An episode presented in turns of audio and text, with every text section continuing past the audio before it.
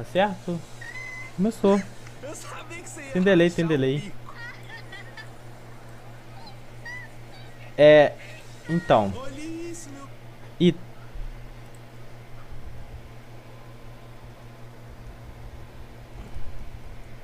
eu quero começar. O Leonardo nem sabe qual o tema que eu quero começar aqui. Eu quero começar com um tema. Calma aí. Quero só que vocês vejam esse vídeo aqui. O quão louco o nosso mundo está. Deixa eu botar a live assim. Calma aí. Pronto. Olha que louco como o nosso mundo está.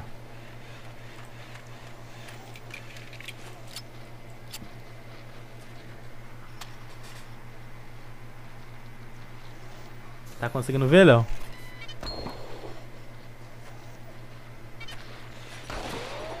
Olha o que estão preparando para as guerras.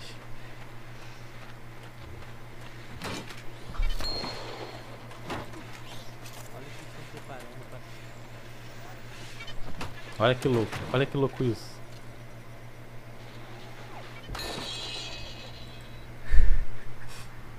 Onde?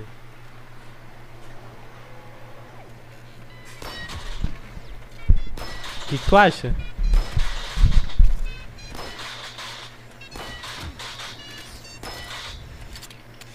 Mano, olha que loucura isso.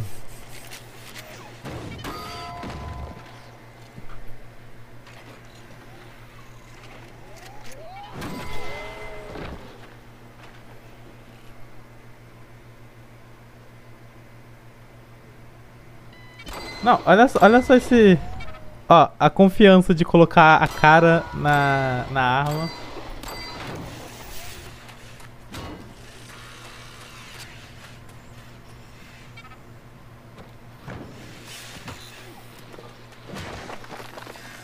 Ah, mas meu Windows dá pau aqui toda hora. Se der um pau ali e dá um tiro na cara do cara.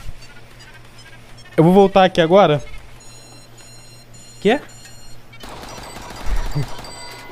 Windows é, pô. Olha, olha.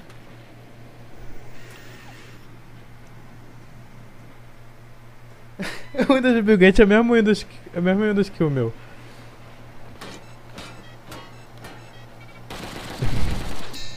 Não, mas o Windows é o mesmo. Olha isso, olha isso. Ele é indestrutível, eu diria assim, tu concorda? Não, só tá metade do seu rosto na câmera, mas tudo bem.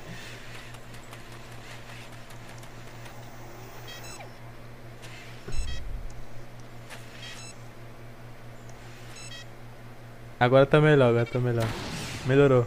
Agora tá outra metade, mas tudo bem. Agora tá metade de cima. E aí, Léo, acabou. Agora... É. Tá sem um queixo, mas tudo bem. Mas tá bom. O que você acha desse vídeo? Sua opção... Sua... Hã? Tu acha que eles vão poder usar isso? Tu acha que já estão usando? Vão usar?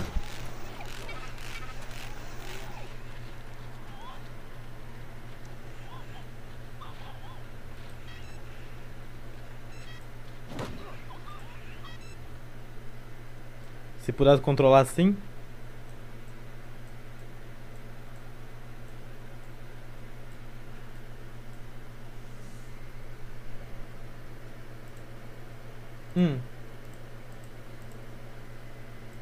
Até onde ela não vai poder voltar contra a gente.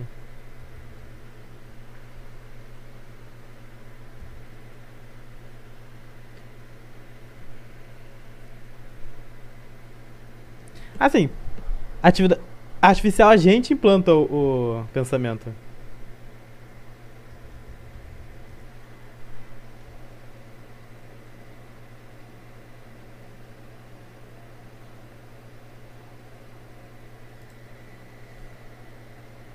Sim, sim.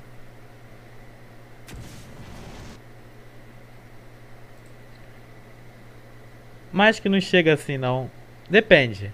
Depende. Porque a gente tem que permitir.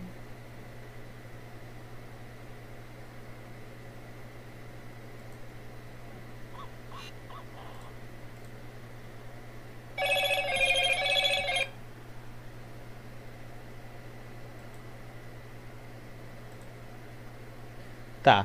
Eu vou mostrar outro vídeo aqui pra tu.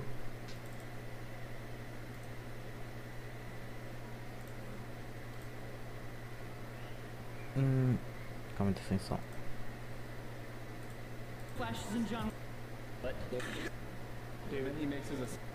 E se eu te disser que isso é tudo computação gráfica?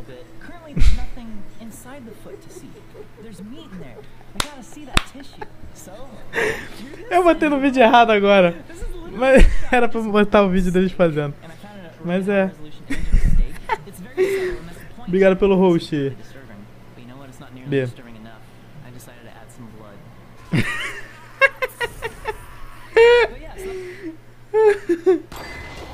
Agora vê com outros olhos. Isso é Hollywood fazendo filmes.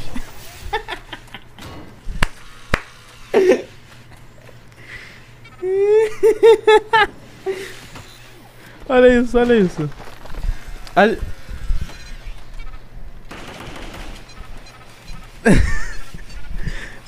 Não, e tá o Leonardo assim. É, já é possível ver esse vídeo.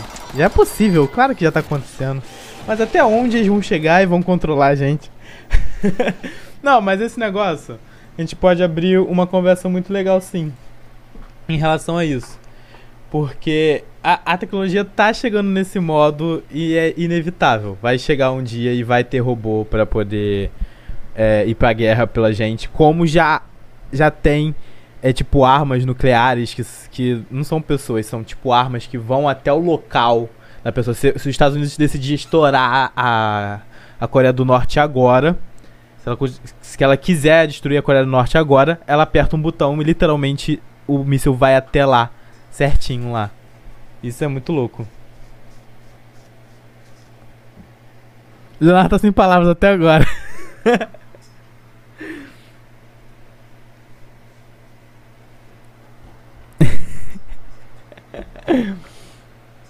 Já era a humanidade. Não.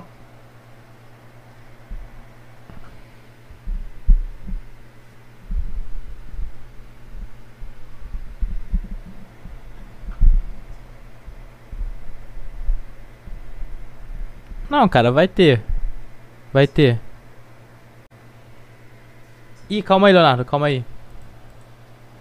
Calma aí que tu não... Calma aí que tu não... Calma aí, Léo, tu não tá... tu não tá na live. Tua voz não tá, essa droga. Fuck. Voltou, fala aí. Então, agora dá pra ouvir ele. Fala. Fala tudo, agora dá pra eu te ouvir. Então, eu acho que... Daqui a um tempo, né, não sei quantos anos, a gente vai ter robôs com a nossa aparência, cara. Tipo, com pele, ajudando nas tarefas, vai ter vizinho seu que vai ter robô em casa, tipo a gente.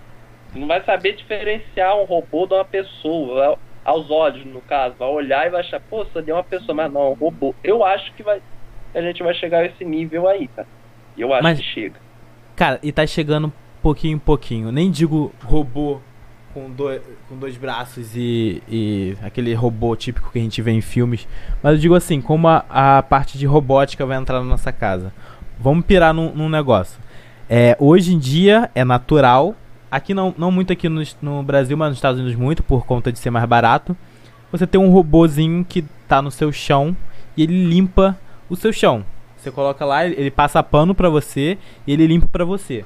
Então, a parte do chão assim já tá tudo ok, porque você tem esse robô.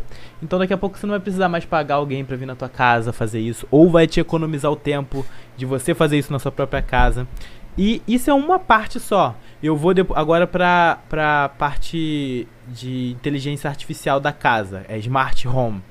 que hoje em dia é muito conhecido lá fora e tá chegando no Brasil agora, porque tá ficando mais baratas as peças. Não hoje, com dólar R$6, mas tá ficando mais baratas as peças e tal, que você fala, ok Google, desliga a minha luz do quarto e ele vai desligar. Ó, falei ok Google, ele até tocou aqui.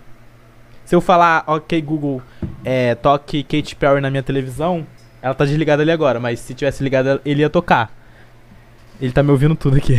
Enfim, isso é uma forma de ter robôs dentro da sua própria casa. E é muito mais que isso. Você pode tornar também eletrônicos que não são smart em smart, apenas com uma tomada, um adaptadorzinho, que ele é... Você conecta ele no Wi-Fi, e se você conectar tipo a cafeteira nele e ele na energia, você vai falar, ok Google, liga minha cafeteira. E ele vai ligar, ó, de novo. Uhum. E tipo isso, ó. Você precisa desbloquear o smartphone. Tipo, você já tá muito integrado dentro da gente. E a gente nem percebe, porque a gente ainda acha que é aqueles robozinho e tal, assim. E isso já tá integrado, querendo você ou não. O pior que é. O pior que é porque a tecnologia vai avançando tão rápido, mas tem tanta coisa nova hoje em dia que a gente não percebe. Simplesmente Sim. se adapta àquilo o mais rápido possível. O ser humano é muito adaptável e se acostuma a ter aquilo ali. Tanto que hoje em dia, poxa, a gente é feito pra ficar dentro de casa, basicamente. Pô, a quarentena tá dizendo aí que é verdade. Mano, uma forma mais de robótica do que o celular, hoje a gente não vive sem, não tem como. Não tem uma forma mais clara que essa. Que o celular tá na sua mão e você depende dele pra fazer as coisas. Aliás, o sistema dele, né, seja Android, seja iOS, isso já é um robô pra você. Uhum. Isso já é um negócio que te facilita a vida. Você consegue fazer tudo pelo celular, basicamente. Tem qualquer conhecimento que você quiser pelo seu celular, só você digitar. O que é isso? O que é aquilo? Como é que faz isso? Como é que faz aquilo? Faça isso pra mim. Desfaça isso pra mim. Tá tudo ali na palma da sua mão. Cara, eu vou te falar uma coisa, falar aqui pra nossa audiência pirar mais ainda. Não sei se vocês já viram máquina 3D. Eu já, acho que já te contei até isso. Mas o público não sabe. Tipo a máquina 3D que faz impressão artificial de 3D. Agora imagina... 3D. Impressora 3D, isso. Agora imagina tendo uma impressora 3D na casa de cada pessoa.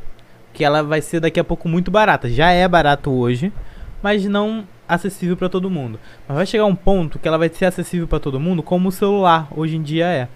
E aí, imagina que eu quero... Deixa eu ver aqui alguma coisa ao meu redor. Eu quero fazer uma embalagem dessa. Eu quero ter uma embalagem dessa. Putz, eu queria uma embalagem. Eu não vou mais sair da minha casa... E lá no lugar que vende plástico, eu falo, poxa, pode me ver uma embalagem desse tamanho assim, com essa, uma tampa que faz assim? Não, simplesmente eu vou ver uma modelagem, vou pedir pra alguém fazer uma modelagem, eu vou pegar essa modelagem já gratuita na internet, peguei a modelagem que eu quero exato, aperto um botão, claro que vai ter a matéria-prima e tal, e ela vai fazer, a impressora 3D vai fazer a embalagem de plástico que eu quero na minha casa. E isso serve pra, eu quero um controle remoto. Quero um brinquedo pro meu filho. Eu quero um chinelo novo.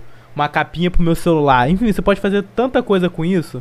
E aí, imagina o impacto que isso tem nas indústrias. Diretamente com o cara que trabalha na indústria. Porque eu não vou mais sair da minha casa pra comprar uma capinha de celular. Eu vou fazer a capinha de celular na minha casa. E aí, isso impacta o varejo. Que impacta o atacadista que vendeu pro varejo. Que ataca a indústria que vendeu pro atacadista. Que ataca o carinha que tá lá na indústria trabalhando, fazendo a capinha pra vender. Olha quantas pessoas que vão perder o emprego só porque eu posso apertar o botão e fazer isso na minha casa. Isso é a tecnologia, isso é a robótica dentro da casa. Mas aí vai ser a adaptação do ser humano, cara. O ser humano vai ter que ser adaptável a isso. Isso é inegável. Entende? O mercado... Mas o mercado, ele se auto-adapta, né? Por exemplo, eu achei que a televisão ia acabar com a chegada do YouTube, da internet e tal. Mas eles se adaptaram. Renovaram, né? Se renovaram. A mesma coisa vai ser o mercado de varejo, atacadista, seja dessas peças ou de outras coisas. Eles vão achar um meio de se renovar, de se adaptar. Não é à toa que o mercado de inovação, o mercado de da renovação industrial, essas coisas estão sempre mudando. E o empreendedorismo bate muito na tecla da inovação. Isso não é à toa. Então, creio que assim, o mercado não vai ser perdido. Isso não vai. Vai se inovar. Agora, pra quê? Só o futuro dirá. Sim, sim. É, mas sei lá, porque TV é uma indústria enorme, com vários poderes e pode fazer muitas coisas. Agora eu vejo o cara que trabalha no caixa de supermercado, a mulher lá que trabalha no caixa de supermercado, que passa a comprinha e ganha o salário dela pra alimentar 3 filhos, 4 filhos aqui no Brasil. E aí isso daqui a pouco sendo mudado por uma máquina que vai fazer isso. E é que ela não vai ter um jeito de se reinventar. Não é igual aquele filme lá a Fantástica Fábrica de Chocolate, que o pai do garotinho botava tampinha de... Já viu esse filme? A Fantástica Fábrica de Chocolate? Uhum. Então, o pai daquele aquele principal lá, ele trabalhava na fábrica colocando tampinha de... Caraca! De pasta de dente, no tubo de pasta de dente. O trabalho dele era esse, colocar. Aí, olha como aquele filme é visionário. Aquele filme é antigo, não a versão do Johnny Depp, não, a versão anterior ainda. Viu que uma máquina ia substituir isso e agora a máquina já substituiu. Isso já acontece hoje. E aí o pai do menininho virou o cara que conserta essa máquina quando a máquina fica ruim. Só que se trazer isso pra realidade, pra Dona Maria que tá lá passando as compras de todo mundo e ser substituído por máquina... Acho que não tem muito o que fazer aí não, cara. Não sei se consegue se reinventar desse jeito não. Porque eu vejo a minha profissão. Eu trabalho com vídeo, conteúdo audiovisual e trabalho com marketing. Se eu vejo isso no futuro sendo desaparecendo, eu vejo a parte de produção de vídeo desaparecendo sim. Porque todo mundo vai ter um fácil acesso a qualquer tipo de câmera. E edição com softwares que faz tudo sozinho, daqui a pouco vai acontecer isso. Eu vejo isso se acabando sim. É questão de filmes não sendo mais filmado com câmera e passando direto pro digital. Os filmes vão ser produzidos totalmente por software, não vai ter mais a pessoa, o ator lá, não vai ter mais o diretor pra filmar, não vai ter mais a pessoa pra filmar. Isso ser substituído, eu acredito que sim. A parte do meu trabalho de marketing, acredito que não, porque tem que ter um ser pensante lá. A gente até conversou isso já, né, sobre o seu trabalho. Você lembra disso? Uhum. Sobre a... Mas isso aconteceu anteriormente, cara. Se você pegar...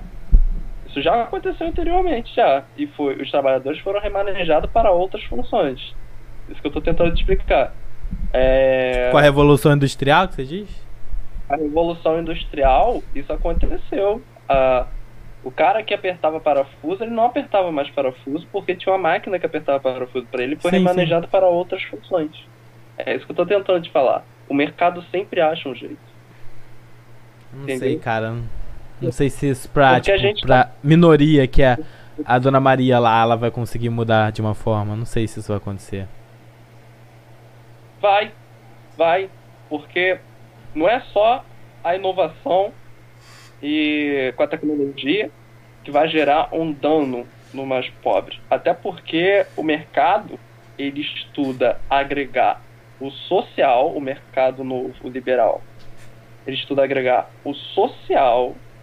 que as tecnologias não impactam na economia e na funcionabilidade dessas pessoas que não têm grande... na inteligência que eu quero falar, a que não tem muito estudo. Expertise. Ou mais o braçal do que o pensamento para trabalhar. Sim. Hoje em dia, existe... Eu acho que essa preocupação que a gente está tendo não já é um estudo lá fora? Isso já é um estudo. Porque quanto mais você descobre a tecnologia, quanto mais você avança tecnologicamente, mais, obviamente, você está tirando a força de trabalho do mais fraco no elo da nossa sociedade. Você está transferindo isso para a máquina para facilitar para você. Você não pode remanejar isso e acabar simplesmente pura com essa gama de pessoas que tem essa funcionalidade. Isso é antiético. Mas até não, mas tu acha que, que a empresa que tá fazendo isso, ela tá preocupada com ser ético ou não? Ela tá preocupada com dinheiro, de uma forma de baratear tudo isso. E acho que não tem como impedir esse negócio. É inevitável que vai acontecer. Vejo muito pelo Musk, o Elon Musk, fazendo essas coisas com inteligência artificial e que não depende de humano para acontecer, como os carros da Tesla dele. Tudo bem, você vê de um lado assim, poxa, não vou precisar dirigir mais, beleza, yes. Mas por outro lado você vê quantas pessoas são taxistas e quantas pessoas são Ubers. E quanto desse do Uber e economizar comprando carro da Tesla que dirige sozinho. Isso estou dizendo pra frente, quando as coisas estiverem funcionando com 100% de certeza, que não precise mais de alguém lá pra poder dirigir por você. Quanto o Uber, quanto outro aplicativo de carro não iria economizar, tirando a pessoinha, o motorista que dirige, que ela tem que pagar ele porque ele tá trabalhando, e comprando um carro igual da Tesla para poder dirigir. Ela ia não precisar mais pagar o motorista, economizar esse dinheiro, todo o dinheiro seria para ela. Ela poderia baratear mais o serviço, isso fazendo as pessoas andarem mais e mais, e ainda criar mais um lugar no carro para mais uma pessoa, que é poder mais pessoas andar no carro. E eu ainda é pequeno pensar desse jeito, que vai intervir somente no pessoal do Uber. É pequeno. Isso já vai ter um grande impacto, mas aí você pensa mais no seguinte: eles vão baratear esse custo, então todo mundo vai querer andar mais de Uber. Isso vai fazer as pessoas não quererem mais andar de carro. Isso vai impactar. Você não vai comprar mais carro, ninguém vai querer comprar mais carro, porque é muito mais barato andar de Uber. Isso já acontece hoje em dia. Com o preço do Uber hoje, tendo motorista, já é mais barato você andar de Uber do que você ter um carro e manter um carro. Então as pessoas já fazem essas escolhas. Não digo, eu moro na Baixada Fluminense, não digo aqui, mas eu sei no Rio. No Rio as pessoas, se elas tiverem uma escolha de querer o Uber ou carro, questão de ser mais barato e tal, não a possibilidade de, quero dirigir, mas questão de lógica, de ser mais barato, de ser mais... ter mais cômodo, ser mais uma coisa cômoda, ser mais prático, ter um aplicativo. E aí eu vejo que a pessoa não vai querer mais comprar carro, que aí não vai ter que gastar mais com gasolina, não vai ter mais estacionamento, e aí isso vira uma bola de neve. Se você pirar, isso causa um impacto gigante, só com uma pequena coisinha que o Elon Musk está fazendo agora. E isso tem vários impactos em várias áreas, porque aqui o impacto é por causa do carro. Aqui o impacto por causa que agora tem um mercado que você não precisa mais de caixa. E aí, então, vários impactos pequenininhos que vai transformar uma coisa muito grande. E eu acho que isso é inevitável. Isso não tem como você, parar, falar, não, isso é antiético, não pode. Acho que isso não acontece, sabe? Eu acho que o mercado e o mundo se reinventam. Eu acho que nada no mundo é feito para sacrificar os mais fracos, seja financeiramente ou qualquer outra situação, para que aqueles que mais têm dinheiro se sobressaiam. Isso aí, para mim, no mundo, sim, existe desigualdade social, sim, mas esse é um nível muito alto que você está falando. Então, existem pactos, até hoje, leis, aliás, é para isso que o Estado existe, para preservar, sim, a natureza e a vida humana, e a ética de todos, a moral de todos. Então, se de algum modo isso me parece ético ou imoral, se de algum modo isso parece desse jeito, isso é barrado. Você não pode, entende? Então, por isso eu estou te falando. Inevitavelmente, o mercado vai mudar. Inevitavelmente, gente, eu já vejo isso. Hoje a gente vê um capitalismo mais altruísta do que um capitalista feroz, como pouca gente vê. E eu vejo mudança mais associativa do que separatista. Eu não vejo dessa forma assim que vai entrar em colapso. Eu não consigo ver, porque o ser humano já passou por tanta coisa ruim no século XX, mas tanta, foi uma guerra, na Primeira Guerra Mundial, foi uma pandemia gigantesca, foi uma recessão enorme com a indústria de carro, que foi a crise de 29, foi a Segunda Guerra Mundial, que destruiu o que a gente viu pior da humanidade, foi a Guerra Fria, a guerra de ideologias que separou o mundo em dois, entre capitalismo e socialismo, foi a queda do Muro de Berlim, foi a guerra do Vietnã, a guerra do Golfo. Não, eu entendo. Pior... Eu entendo que a gente passou por muita coisa, só que esse passar é aconteceu, acabou, vamos se erguer, como tá acontecendo na pandemia agora, tá acontecendo, uma hora vai acabar e a gente vai se reerguer. Esse negócio de a tecnologia entrar e coisa artificial entrar é uma coisa que vai continuar, vai ser contínua, não vai ter uma hora que vai acabar. Eles não vão deixar de fazer coisas, vai ser uma coisa contínua que vai acontecer e vai subindo, vai acontecer mais e mais e mais. Eu acho que esse é o impacto, não vai uma coisa que vai acontecer e acabar. Então, vai subindo mais e mais. Quanto vai subindo mais e mais, a inovação e a saída, por um lado, vai ter que existir e vai ter que ser pensada, entende? Uhum. Não, esse é o nosso trabalho hoje em dia.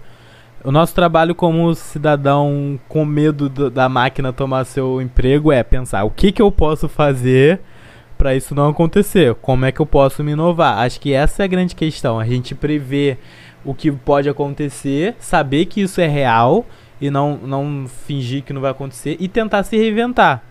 É aquele negócio que eu te disse, como você é um profissional do direito, você trabalha com direito, que uma máquina pode muito bem substituir seu trabalho, isso é fato, como um exemplo que eu já te falei, vou até falar aqui pra audiência, que o exemplo que a máquina ela não erra, então se você botar uma causa pequena lá, tipo, a TIM não cancelou minha causa, o que eu posso fazer? E ela achar um jeito de, sei lá, isso é uma ideia muito nada a ver que eu falei, um exemplo muito nada a ver, só pra dizer que você pode acessar um software e perguntar, o que eu faço nessa situação? O software te dá a melhor resposta pra você ir lá no tribunal e vencer a causa. Enfim, isso tirando o emprego de quem tá cursando direito hoje, e aí você vendo isso, que isso pode acontecer, como hoje médicos já tem aplicativos que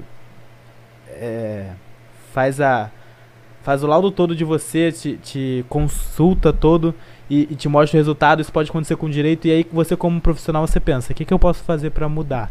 Acho que essa que é a grande sacada, sabe? Eu sei, mas aquela técnica que eu sempre bati contigo, depende. A nossa lei aqui no Brasil, ela é muito de interpretação, entende? Sim, sim. Então depende. Vai ter que ter alguém ali, né? Não é. Não, eu digo assim. Eu não digo que vai acabar com tudo. Eu digo que vai. Algumas coisas pequenas, coisas pequenininhas, vai poder resolver assim rápido. E essas coisas pequenas podem impactar muita gente, sabe?